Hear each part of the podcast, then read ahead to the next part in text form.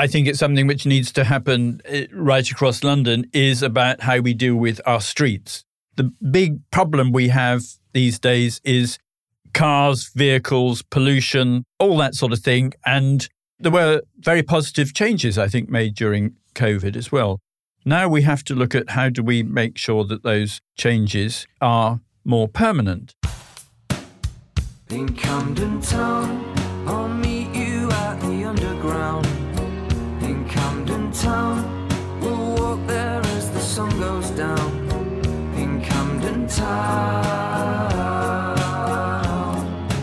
Welcome to Camden as the official podcast for the Camden Clean Air Initiative with me, Jeffrey Young. In this podcast series, we get to know and discover the lives of Camdeners, those special individuals shaping the unique and vibrant culture of the borough of Camden. And today we're joined by Peter Murray, Curator in Chief of New London Architecture.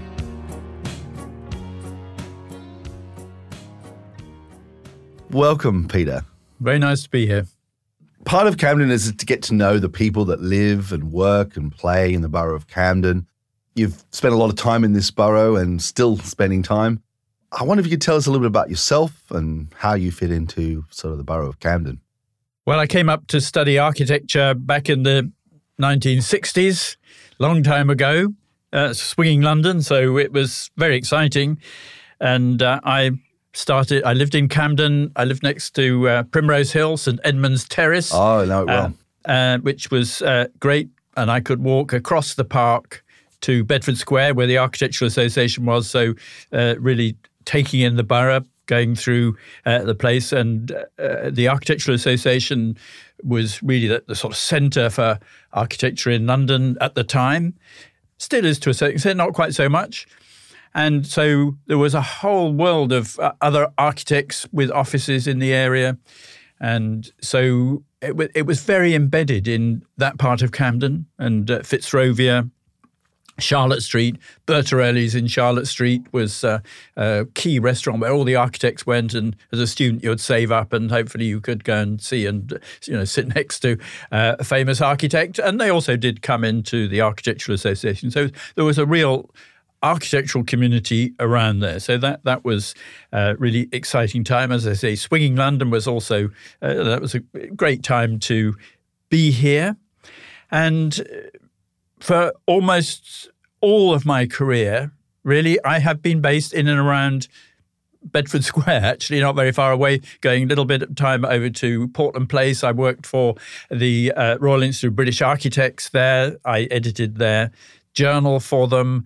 I then moved to an office in Great Portland Street, moved out of uh, Camden a bit, just um, uh, going over to Spitalfields for a bit, but uh, then back to Store Street, just off Tottenham Court Road. So really, all my working life, and I I also worked for uh, a magazine in the late sixties, early seventies called Architectural Design Magazine, and that was based in Bloomsbury Square.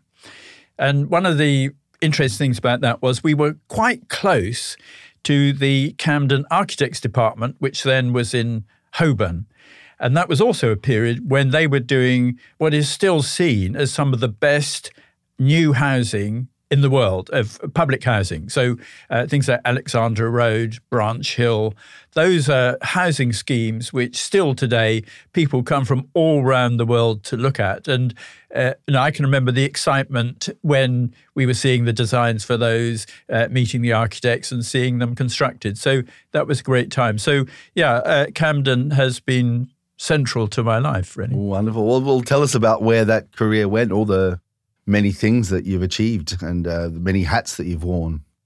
As I said, I, I, I trained as an architect, but actually I found writing about it much more exciting, interesting, and suited me better. So I started working for uh, magazines, and then magazines uh, then you get involved in the debate. So uh, then the debate becomes wider. And so I'd write about things and then want to follow up, and you see things that need changing. So you become engaged and enthusiastic about it.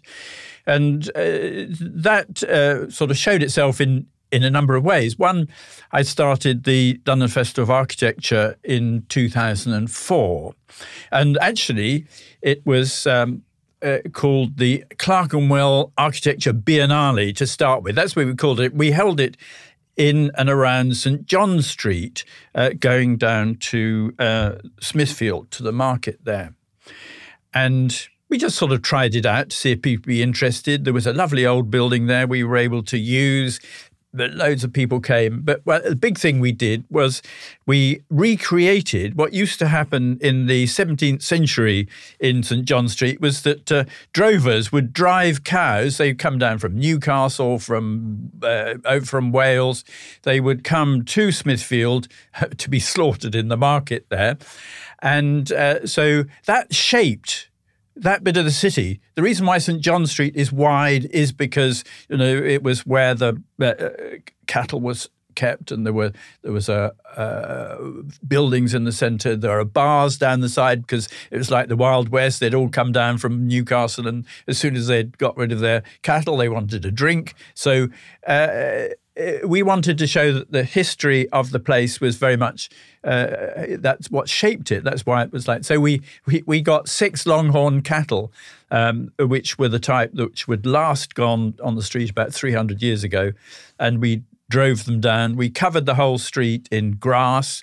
And it became a park just for a weekend. It was fantastic. And we had thousands of people going there. We thought, you know, this is really uh, something which has got legs. And so, uh, you know, we, we, we, we, we did one, uh, it was, as I say, biennale every two years. So we did it for a bit. Now, uh, then about uh, 2010, we started doing it every year. Now we do it every year. And in June each year, uh, we do, we celebrate architecture, communities, cities, and do lots of events all around London. So that's that's a, a really nice um, event to be involved with, and it really engages with different parts of the city and different communities. So, so that's great. And that really led on to setting up New London Architecture. And uh, uh, New London Architecture is a, a, sort of was up until recently a permanent space where we had a big model of London, which shows all the new developments on it, so people can see what's happening in their local communities. Or you know, we have mayors from other cities who come over and look at it to see exactly what's going on there. Yes, I've seen it. Um, is that right next to the gentlemen baristas? Were there in the in that cafe? Where all the models are yes, right on the. That is exactly the place. Uh, yes. yes. Well, I've seen it. Yes. So very impressive. So we had very good coffee there from the gentlemen baristas, yes, and yes. that was a great draw. Actually, that, uh, I'm never quite sure whether the model or the coffee was the big draw, but uh, we we had lots of people coming in just so they can see what is happening. And models are fantastic. People love models. You know, they're like dolls' houses, I suppose. And we'd have people come in and they'd be uh, sit there for hours just looking at it and understanding the way the city works, what the shape of London, and it's all fascinating. London is one of the most fascinating cities in the world in terms of how it how it's grown and how it's shaped and how we we've designed it, or in some cases haven't designed it. So uh, that people found that very interesting. But then during COVID, obviously we couldn't get people in to see the model. We couldn't get we couldn't do anything in the building, and then we realized that actually in the post-COVID period what is needed is to energize our high streets, fill empty spaces. So we gave up a permanent space, and now we I might say are literally on the streets. We're we're out there. Uh, going to local areas, looking to see what we can do to activate their space. We start off, hopefully, on uh, June the 21st, but uh, at the moment, it doesn't seem quite as certain as we did a few weeks ago that we're uh, opening a space in Coal Drops Yard in King's Cross. And uh, we're going to have the model there. We're going to uh, make it uh, uh, you know, accessible to everybody, and it's it's a great place to be. And also, we'll bring more people to King's Cross, which would be great for King's Cross, and also fantastic for our audience because uh, you know, another great piece of architecture and planning that has happened you know during my lifetime in Camden is the King's Cross regeneration. I mean, that that is seen by people and planners you know, right across the world as one of the best pieces of new urban regeneration anywhere, and it's been done uh, so well. Uh, uh, good, interesting buildings, uh, but most of all, there are spaces that uh, people uh, you know, can go there, really enjoy. And I can remember even in, in the early days, I'd go there absolutely packed. I think, where have all these people come? People are going there because they really like it as a space. They sit down next to the canal, they go to Granary Square. All those spaces are just really things that attract people. And it's the sort of city where people want to be. So, what is the magic of King's Cross? Is it the spaces? Like, is what is it about it? Uh, you know, I think grand design. I think although it's the biggest regeneration site in Europe, so it's big, it's actually the detail which is most important. It's uh, really how you move from one space to the other, the landscaping, uh, the, the paving, uh, the spaces between the buildings. It, uh, it, the, it's been thought out really very, very carefully, right from setting what they, they, they set sort of 10 commandments right in the early days about how spaces would be designed. And that provided guidance for all the you know hundreds of designers and people who were involved. Uh, so it has a it has a, a, sort of coherence. It also has variety. You know so it has the the older buildings the uh, uh historic structures there which have been brilliantly uh, refurbished, but also you've got contemporary buildings too. So, and that rich mix of old and new is something which is, you know, we do very well in London. And that was always, if, if I'd have uh, sort of Chinese mayors who would come to uh, London and they'd come to our model and uh, look at the model and uh, you know they, they they, they they wouldn't think much of our tall buildings because our tall buildings aren't very tall as far as they're concerned. But what they were interested in is how we managed to uh, you know build the new with the old, and and that that mix of of London is.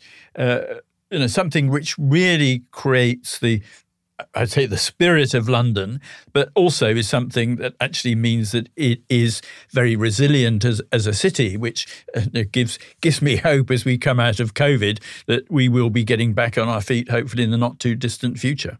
Fascinating, really fascinating.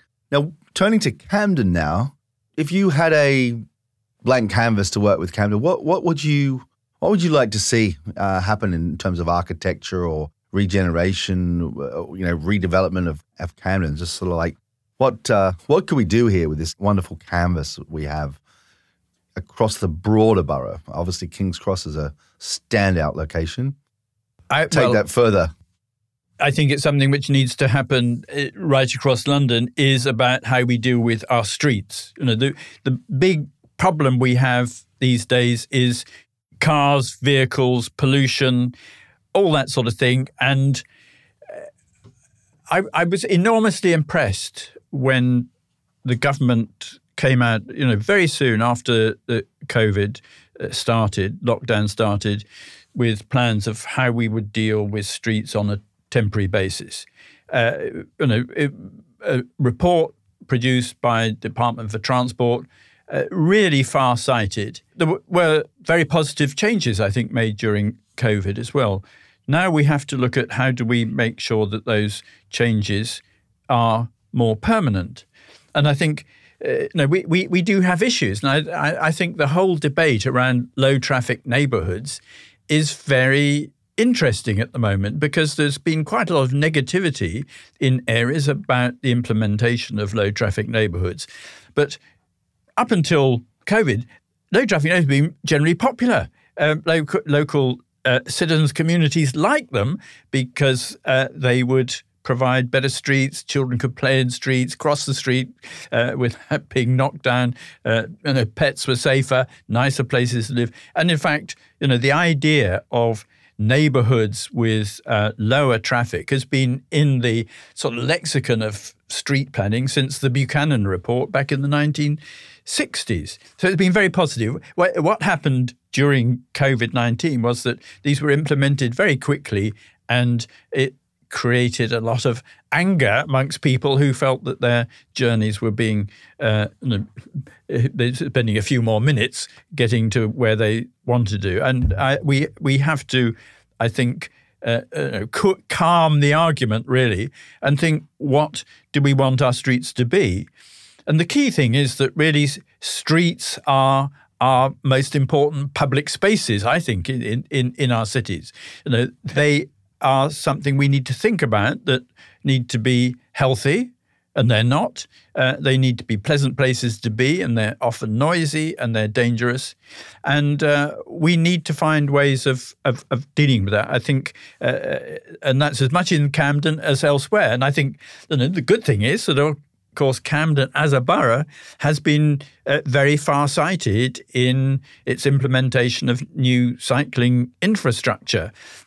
Areas like Tavistock Place, you know, these these are had to be fought over, and uh, changes are happening.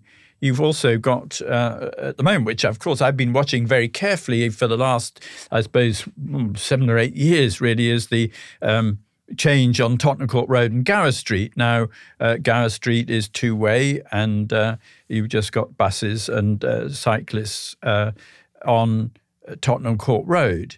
And you know the, the conditions there just are so much uh, nicer. They're still uh, not quite finished yet. The conditions are better, but also you have smaller streets, side streets, which now become mini parks and they're landscaped and they're much better places, much healthier places to be. Uh, so I think the answer to your question is we, we need to extend the sort of things that are being done in areas like uh, you know that that space in between uh, Gower Street and Tottenham Court Road. That needs to go further to other places as as well, and then you start having just a, a, a city that everyone can enjoy. And I think if if if you look around the world, you know all sensible cities are looking at ways of uh, using streets better as public spaces. And so that would be my main message. Great. And, and, are there any cities that stand out in your mind as great cities to look at um, as sort of models, um, you know, of sort of future, you know, s- particularly sustainable, healthy cities? Any, any that just come to mind from an architecture urban planning point of view? Well, I think that uh, Copenhagen and Rotterdam, the, the Danes and the Dutch are always quoted as being uh, the people to follow.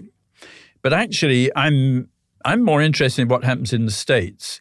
And so, uh, back in 2013, I set out with um, a dozen or so other architects and planners, and we cycled from uh, Portland, Oregon, on the uh, west coast of the states, right across America, looking at cities to see what they were doing about cycling. And I was interested in that because, of course, you know, Americans are obsessed by the car, just just as we are here. So, uh, you know, if they're beginning to change what they do, we must be able to change what we're doing here as well. And somehow, I think uh, you know, the Danes seem uh, you know more sensible than we are as a nation. They do all sorts of things very. They're very organised in a way that we are not. So, uh, it, it, as I say, if the states can do it, we can do it. So. Uh, the the ride was called Portland, Oregon, to Portland Place, London. So we we actually cycled uh, right across the states, then across Ireland, across Wales, across England, and ended up in Portland Place, which is the headquarters of the Royal Institute of British Architects. So we thought that was quite relevant, as most of the people on the ride were architects. So uh, and we started in Portland because that is a city which has really uh, done the most, I think, probably in the States to uh, make uh, cycling a central part of its its culture. But we also found other places like Minneapolis. Minneapolis, despite the fact that it's one of the hottest uh, U.S. cities in the summer, and one of the coldest in the winter, still has a high percentage of, of people cycling. Some really lovely infrastructure, cycling bridges, a metro system which uh, connects to it, a greenway really nice stuff in Minneapolis. But one of the places which really you know sets an example to all of us is New York, which is you know incredibly busy city, lot of traffic. Uh, but they've delivered a huge amount of infrastructure in recent years, and they did something which I think is is is is, is really important. Is that they they did temporary installations, and if they worked, uh, they uh, were permanent. So, for instance, Times Square, which is now a public pedestrian space, was just a horrible, great junction before.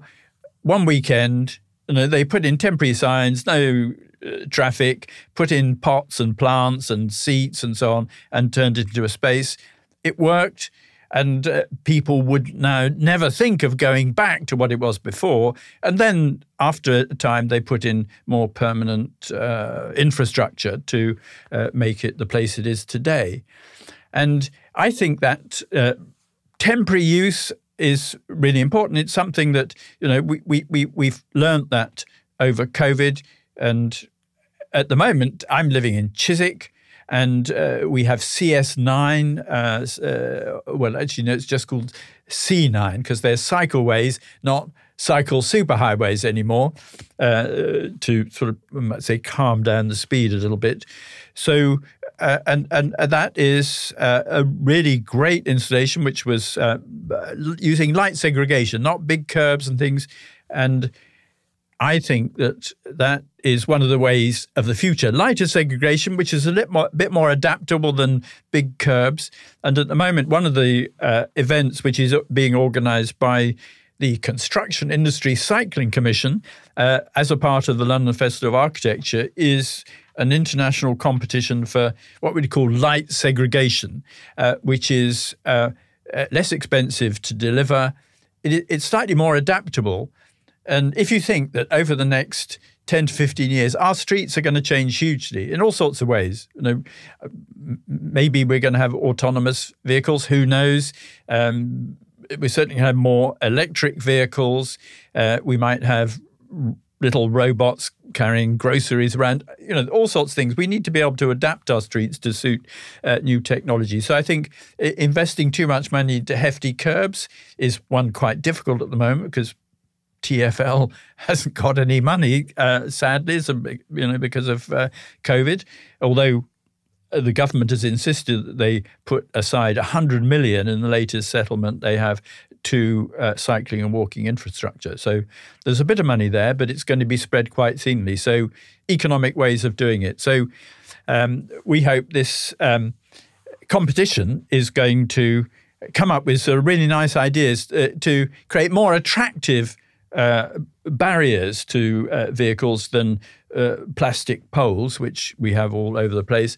And uh, got a really exciting jury. It's with uh, David Byrne of Talking Heads, who um, is one of my sort of heroic pop figures, but also he's the author of a book called Bicycle Diaries and has actually designed some quite interesting parking infrastructure in New York because uh, he's a, a, polymath, I guess. So he, he he's on the jury. So I'm really looking to uh, forward to the debates about how we create uh, better infrastructure in the post-COVID environment.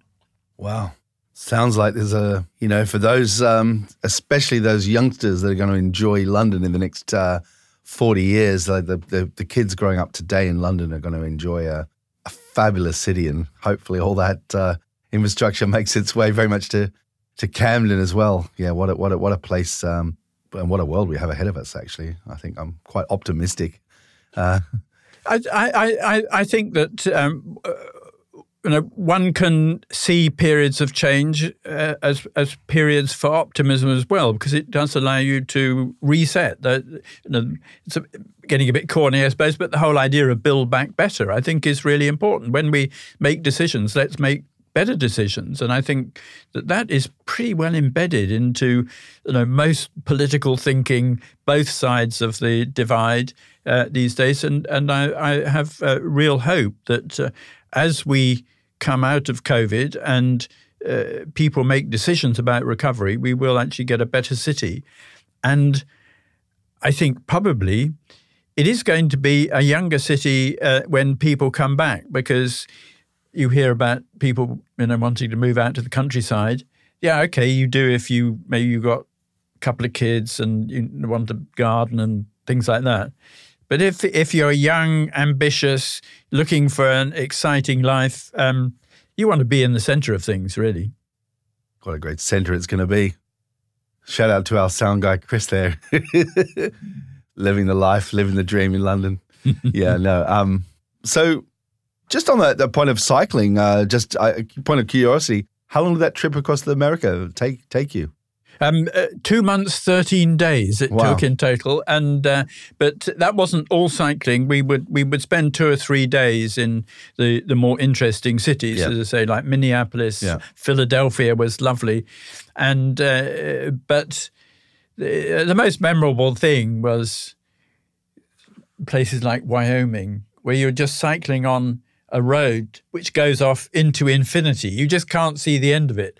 And to think, you know, you're about to cycle across uh, a continent is uh, an awesome feeling. Wow. Yeah, I must say, you, you, you mentioned New York earlier. I think one of my kind of moments of cycling is cycling across the Williamsburg Bridge towards from Brooklyn to Manhattan. It's just, oh my gosh, you know.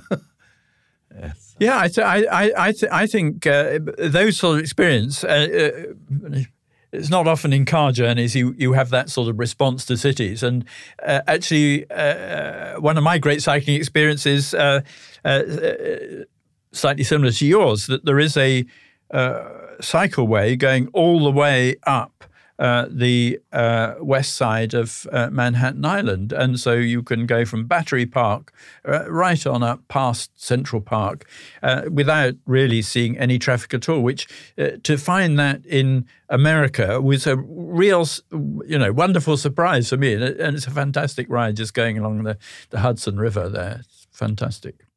So one thing I'd like to just get your your take on you. You're obviously a very keen cyclist. You've been cycling I don't know. When did you when did you get interested in cycling, and, and, and what does it mean to you? Well, I've I've I've always commuted a bit, but I got into longer distance cycling.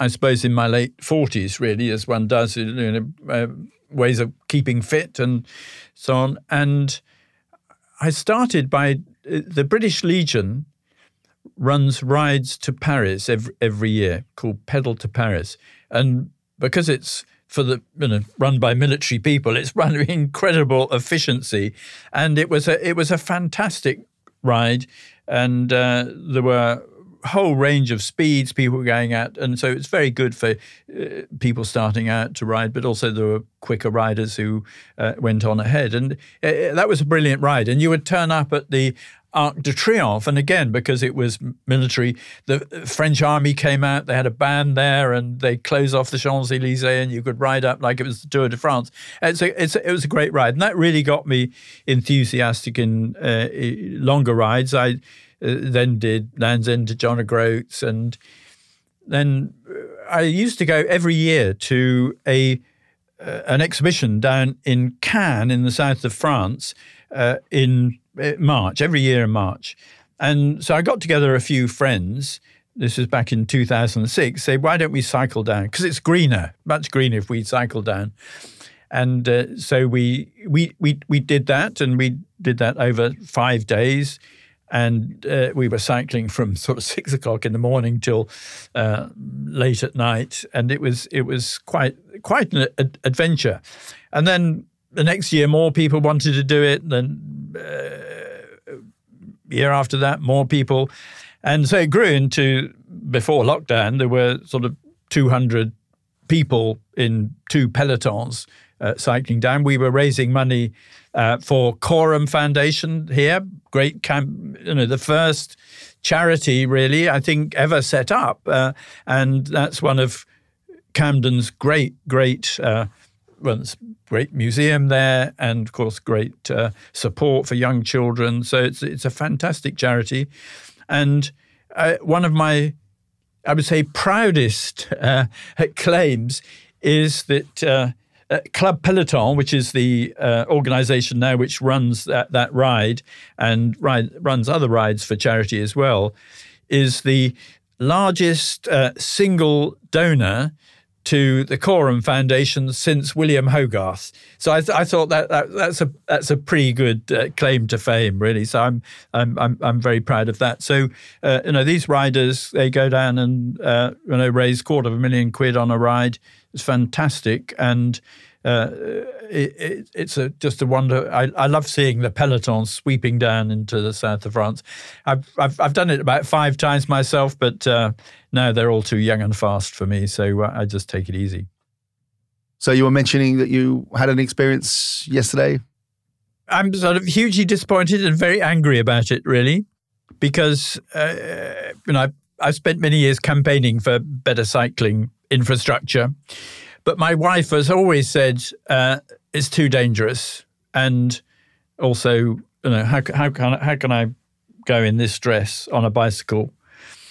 Anyway, we were going out to uh, lunch yesterday and uh, she had did have a bike, but it was very old and dirty in the shed. And I got it out. I put new tires on it, did up the brakes, polished it up, and uh, said, you know, why don't we cycle to lunch? Because we've got this new infrastructure around here. It'll be very safe, and you'll be you'll be fine. So, yeah, she agreed. So.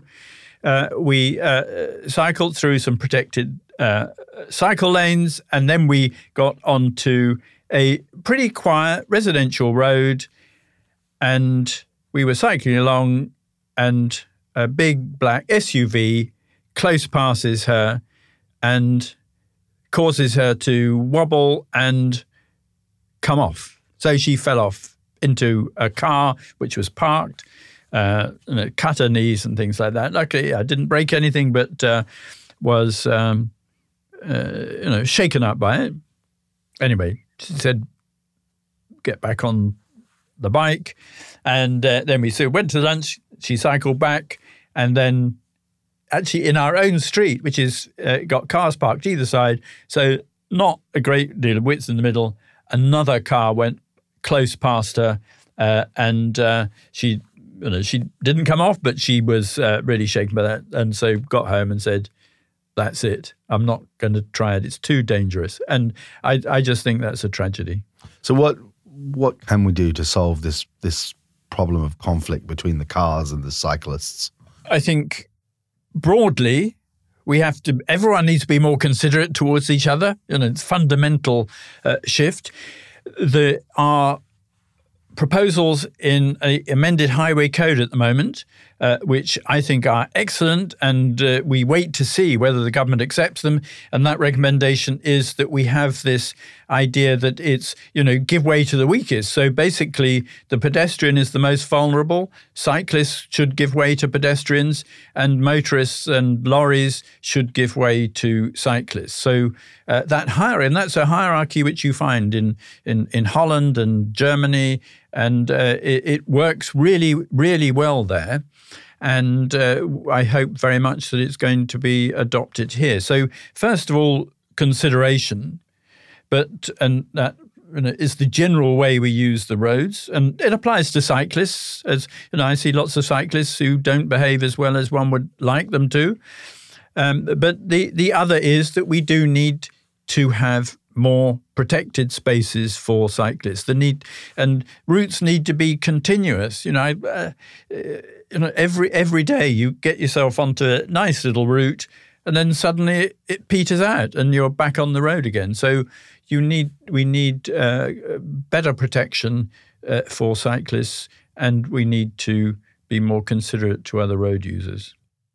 You're obviously a great communicator and PR man in terms of uh, I I I love your description of how you created that buzz around the um, the, the, the London Architecture Festival and bringing that cattle into St John Street. Well, what could we do in Camden that we could create that buzz around sort of um, environment and healthy living and new, new era ahead?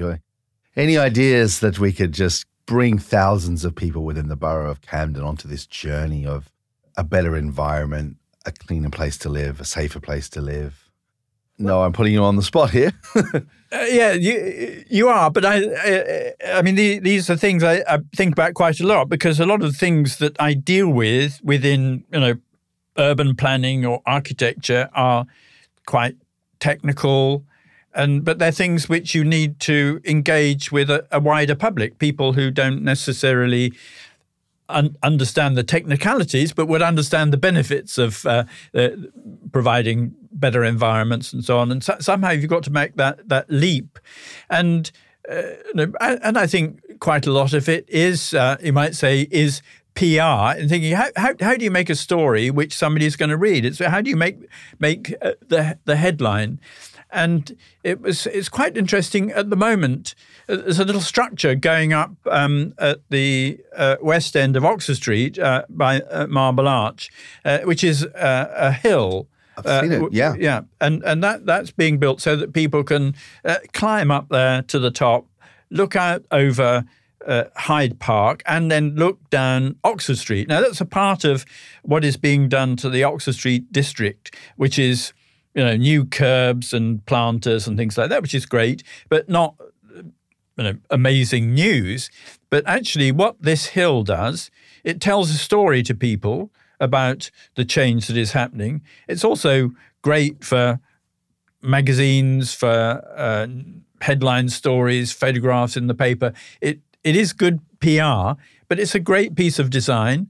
Uh, but it's it has a real message behind it, and you know the message they're trying to get over is that uh, you know we we shouldn't see the park Hyde Park.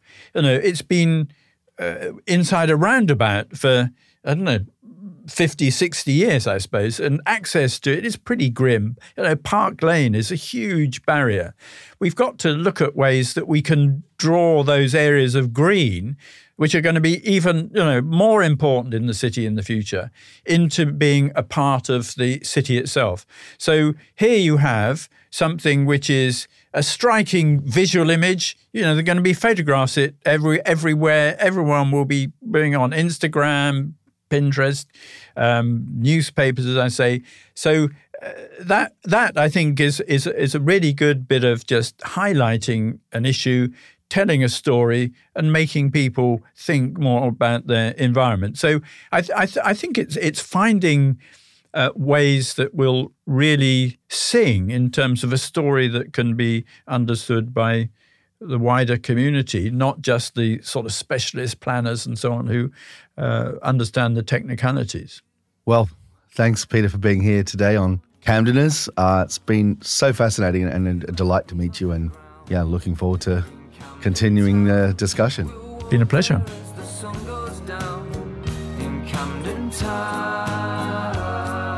That's it for Camdeners. If you'd like more information, please see the links below. This podcast was recorded at Serendipity Studios in Arlington Road, Camden, for the Camden Clean Air Initiative. In Camden Town. In Camden Town.